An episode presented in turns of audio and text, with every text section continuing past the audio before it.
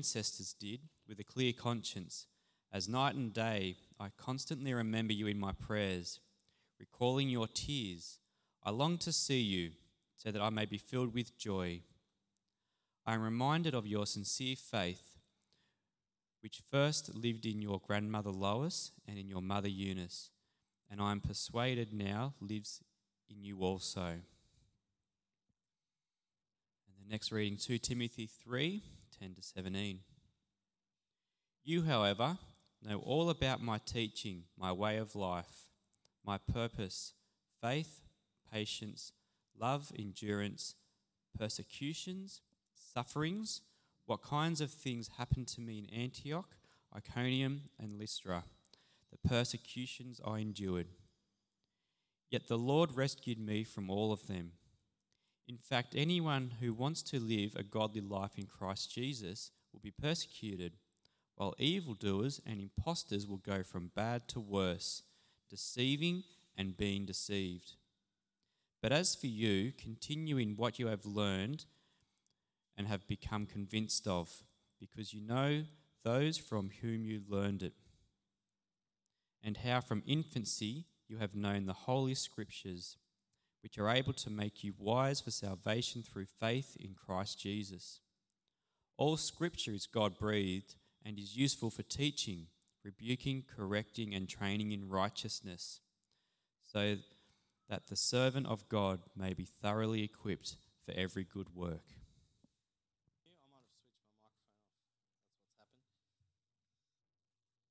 Yeah, if you'd like to keep that in front of you. That'd be uh, really helpful. And um, we're just taking a break this uh, Sunday from our series that we've started in Genesis. So we'll be back into Genesis next week, uh, which, which we're looking forward to. But for today, yeah, because it's Mother's Day, we're going to have a look at these couple of passages along with the ones that we shared with the kids. So when we think about mums, you've really got to ask the question where would we be without mums?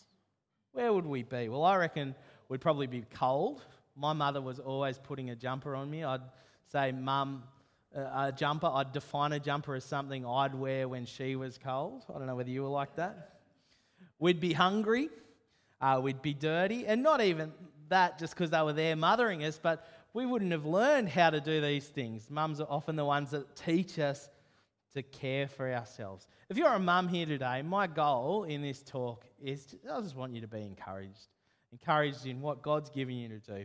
And if you're not a mum, I want you to be filled with gratitude to God for the mums that are in your lives. But like we've said with the kids, there is a greater depth for us as Christians. Like we call each other brothers and sisters, Paul says to Timothy there in that passage that Matt read for the kids that we really do need to think about older, older women as our, as our spiritual mothers. Now, that doesn't mean we've got to work out and define who's old and who's young. We're not playing that kind of game. That's an easy way to upset someone, isn't it? I'm not going to go there. But we're strongly reminded that we are a family. We are a family. And so, biological motherhood isn't the extent of mothering in the family of God, is it? That's not the extent of it. All women here who are in Christ and maturing in their faith, they're considered to be mums in God's family, mums to younger ones. I've heard many of times people say, oh, I'm too old to run with the youth anymore. I won't help you out with youth group. But then I've seen mums or ladies who are in their 30s and 40s and doing a wonderful thing, caring for, and we've got them in our church too, caring for and loving the youth in our church. There's easy ways to do this if you're one of these older ladies. Just asking someone, asking the kids and teens how they're going, showing an interest in them. It's all those kind of things. So here's a little challenge, and I'm, oh, I've written a number here. I'm reluctant to say it, but if you're in that range where you've kind of got past your, your own childbearing, really take, take effort to ask after the younger mums how they're going. That's a, I think I got away with that. I think that's a pretty safe thing to say. It's a pretty big thing, isn't it? The first woman it was called Eve in our Bibles was called Eve. And, and I don't know whether you know this about the name Eve, but it literally means mother of all that is living. That's a huge title, isn't it? Mother of all who is living. There's something inherent in womanhood that ties to motherhood. Now, of course, we live in a, in a world that's fallen, it's broken. So there's, there's going to be plenty of times where that doesn't marry up, that doesn't line up. We know about things like infertility. We, we have um, singleness and singleness by choice and singleness by uh, calling. And, and not all women are going to be mums. But, like we've just seen, this is the amazing truth in God's family that what a mum actually is someone who mothers, someone who cares.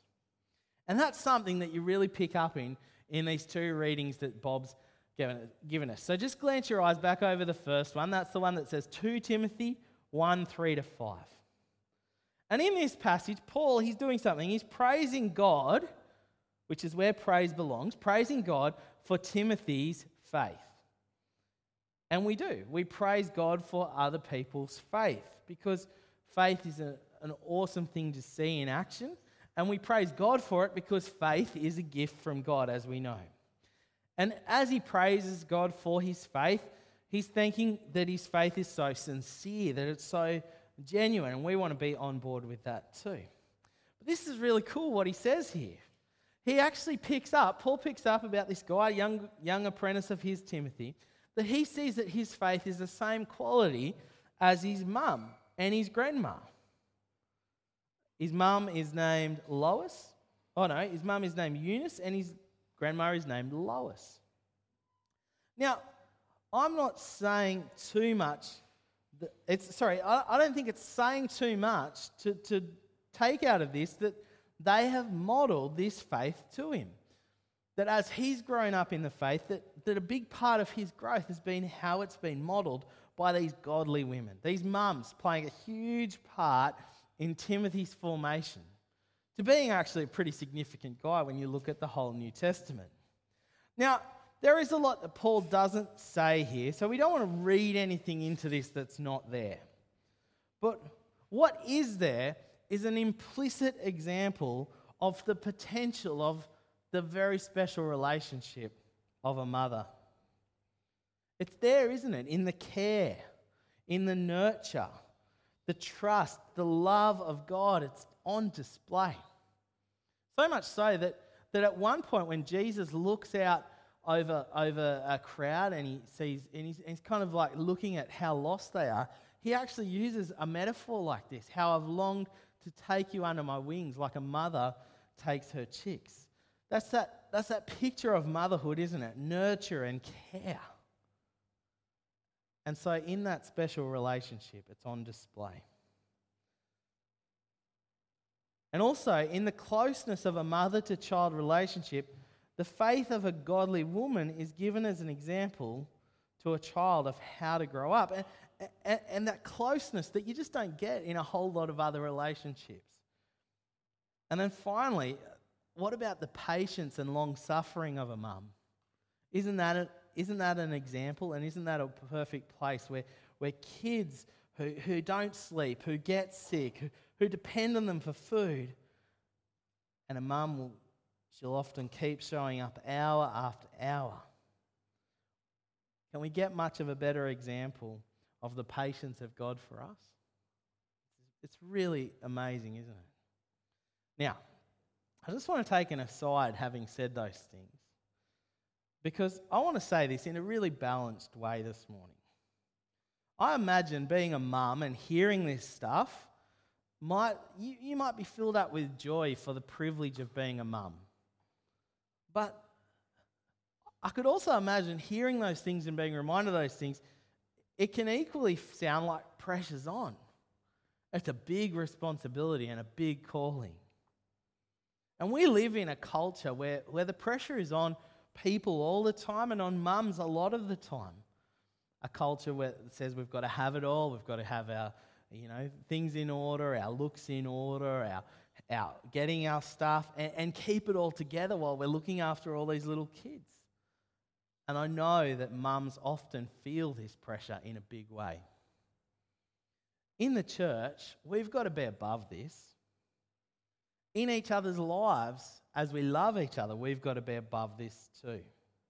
I really think, as the family of God, we've got a duty to really love and encourage our mums, to love and encourage them in Christ, to love and encourage them by being gracious, and to love and encourage them with help to get stuck in and lend the hand that they need. And I think, too, as a family of God, we've got to, we've got to keep a really nurturing environment for all the women to see that women mature in their faith and are encouraged, encouraged to be those spiritual mums, cheering them on when they're helping out with youth group or mentoring a younger mum or going along to kids' church or different things like that. Making sure that they're equipped and thanked and appreciated and given the space to mother in the faith, like that verse pushes it to. So, keeping that attitude of love and grace. Now, this is a great passage from Philippians that takes us right into the heart of that, and you can apply this with every relationship. But let's think about it how it looks in terms of mums today. They're going to pop up. Philippians chapter 2, verse 3 to 5. This is instruction to all of us. Do nothing out of selfish ambition or vain conceit. Rather, in humility, value others above yourselves. Not looking to your own interests, but each of you to the interests of others. In your relationships with one another, have the same mindset as Christ Jesus. Now, that speaks to us in all our relationships, doesn't it? But think about how we relate to the mums who are doing motherhood in this season of their life, what might it look for you to really live that out? I read in preparation for this talk an anonymous quote, at least I think it's an anonymous one, that says along these lines that there is no way to be a perfect mum, but a thousand ways to be a good one. It's true. It's, but as true as that is, there's lots of ways for a mum to be a good mum. We have to remain clear that when it comes to God, God isn't desiring perfection. That's not what God asks of us. And He knows that we won't always get a handle on it. I think a quote like this exists because it acknowledges the pressure that mums do feel in motherhood. True, hey? But what all Christian mum needs, mums need is encouragement in their faith encouragement in whatever they're doing. And for this encouragement, I've actually gone to a little reflection that I found from a Christian singer. Now, her name's Caroline Cobb. We've been listening to her a bit this week after I found her, and I'd really commend to her, your, her, you guys her work. Her name's Caroline Cobb, if you want to write that down and have a look later. But she wrote, she wrote a song that we're actually going to listen to at the end of this talk. And in this song, uh, just reflecting on writing this song, she, she writes a few things that go along these lines. This is her reflections. She said, Being a mum of three young kids has felt a bit like being thrown into a pressure cooker. It's a good description, isn't it? The heat and stress of my everyday well, it caused sin patterns that had probably always been there, but it caused them to bubble up to the surface again and again. I struggled with losing my temper with my words coming out in anger. And then I struggled with the subsequent shame, frustrated with myself that I'd fallen short yet again and failed my kids who I loved. Next, I would pull myself up by my bootstraps, determined to try harder, to do better. But inevitably, in a high stress moment, my sin would spill out again. In this season of failing and falling, God, in His kindness, helped me to rediscover the beauty of the gospel. I'd believed it all along, but I was functioning in motherhood as if it were not true. As I came to the end of myself and to the place of acknowledging my utter spiritual poverty, I found that God was carrying me to the foot of the cross. He pointed me back to the good news I could never achieve or deserve. It was as if he took my face tenderly in his hands, looked me in the eye with love, and said, Don't you see? This is why I sent my son. As a mum, I still fail every day, and more often than I'd like to admit. But like the snake bitten Israelites in Numbers chapter 21, God invites me not to stare at my own snake bites and go on and sin, but to hold, behold the brazen serpent lifted high on my behalf. In the gospel, he invites me to run to the wonder of the cross. Rather than wallowing in my shame or striving to make the great as a mum, I can ask my kids for forgiveness and then point them not to a perfect mum, but to a perfect Saviour. And I do it again and again because we never outgrow the gospel. It's a great reflection, isn't it? So, mums, we love you. And if you feel the pressure on to be perfect, we want you to remember Jesus. He's been perfect for the times that, for what we can't live up to. Wrapping up the letter from Paul to Timothy, Paul actually shifts and he gets all about the truth here. It's a great part of our Bibles. This is the second reading that Bob gave us, so just glance your eyes over that as we wrap this up. In this part of the Bibles, it tells us that we've got to stick to the truth in our Christian walk the truth of the gospel. And he tells us that we've got to stick to it because we live in an age where people oppose it, where people distort it, we're deceiving people, where people are deceived into rejecting it. But look at verse 14, what it says about this. As for you, continuing what you have learned and become convinced of, because you've known those from who you've learned it. Tied up into knowing the truth is the fact that it's real in the lives of those who taught it to Timothy.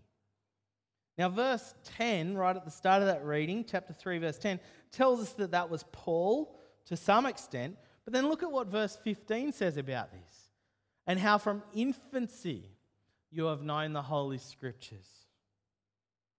It's from infancy. And you've got to ask, well, who was teaching him when he was a little fella? And I think the start of the letter gives us a big clue to that. It was his mum and his nanny.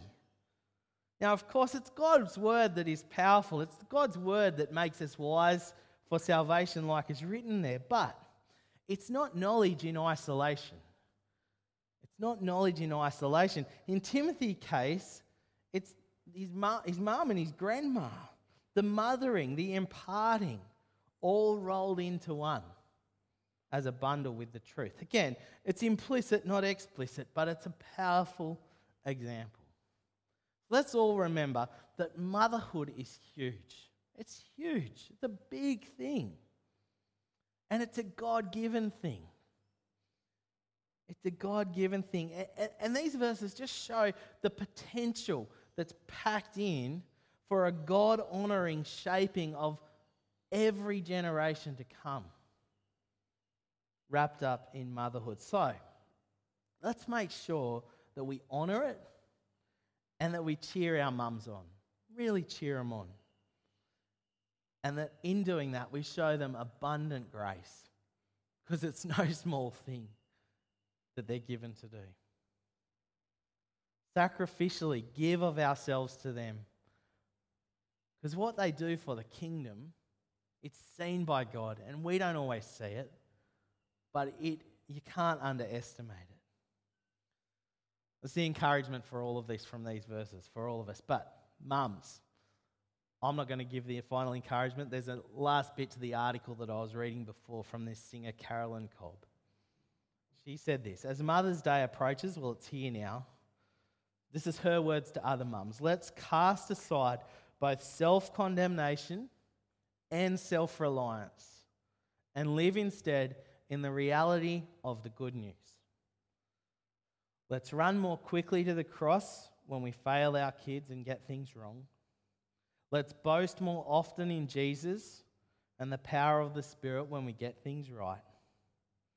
And may our love for our kids point them to the deeper, wider, and longer love bestowed on those who belong to the family of God.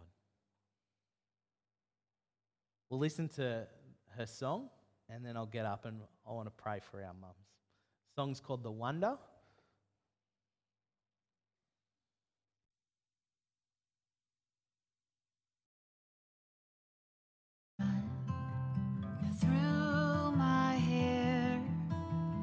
tiny head on my shoulder. When you reach for my hand, just to know.